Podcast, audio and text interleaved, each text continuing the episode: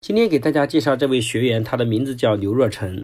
大概在两年前，妈妈带他来线下参加我们活动的时候，也是这个家庭在教育中最困惑的时候。孩子从小学开始是品学兼优的孩子，但了到了小学的高年级和初中的时候，学习上遇到非常大的困难，而且明显发现孩子的抗挫力是不足的。妈妈也非常焦虑，从小对孩子的教育参与的就非常的多，孩子的学习上基本上处于非常被动的状态。当妈妈也系统的学习完我们整个课程之后，我记得有一次妈妈还很焦虑给我打电话说：“王博士，我这样学会放手行吗？”这一年多走过来，从半信半疑到坚定的相信，他的孩子也发生了巨大的变化。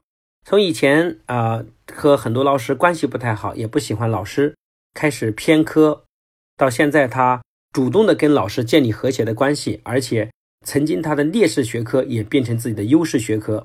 成绩从啊班级中等的成绩也基本上名列前茅。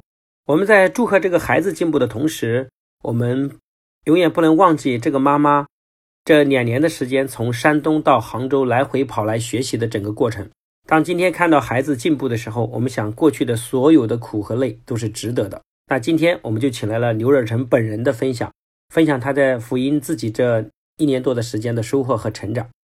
大家好，我是刘若成。接下来来给大家分享一下我来福音之后的改变和进步。首先，我在学习上有了很大的提升，因为我在来福音之前，我学习一直是被动的，我上辅导班或者是写作业都是被家长逼着去的。但是我来到福音之后，我懂得了学习的重要性，我开始变得主动学习、自主学习。除了老师布置的作业之外，我还会多多学一些其他的。比如说奥数啊，然后除了老师布置的作业，我还会再多做其他的习题。然后我慢慢的也懂得了学习不只要靠努力，还要懂得方法。有了学习的方法，进步就会非常的大。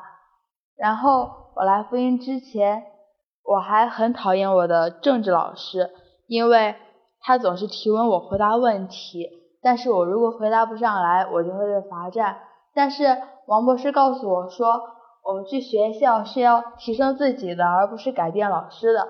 所以我在政治这门学科上努力，非常努力。我要证明给老师看，我并不是把这门学科永远都当做瘸腿学科的。所以通过这一门学科给我的启示，所有的瘸腿学科都慢慢成成为了我的优势学科。然后我妈妈来到福音之后也有了很大的进步。她来福音之前一直是偏向我弟弟，所有的事情都偏向我弟弟那边。但是听了王博士的课之后，她懂得了公平公正，所以在家的时候我们姐弟俩是公平公正的。她不会因为弟弟小而去偏向他。之后她现在还会去给我奶奶、我爷爷、给我爸爸讲课，讲。在福音学到的东西，所以我们家现在变得越来越和睦，越来越温馨。这就是来到福音之后，我们我和我们全家的一些进步和改变。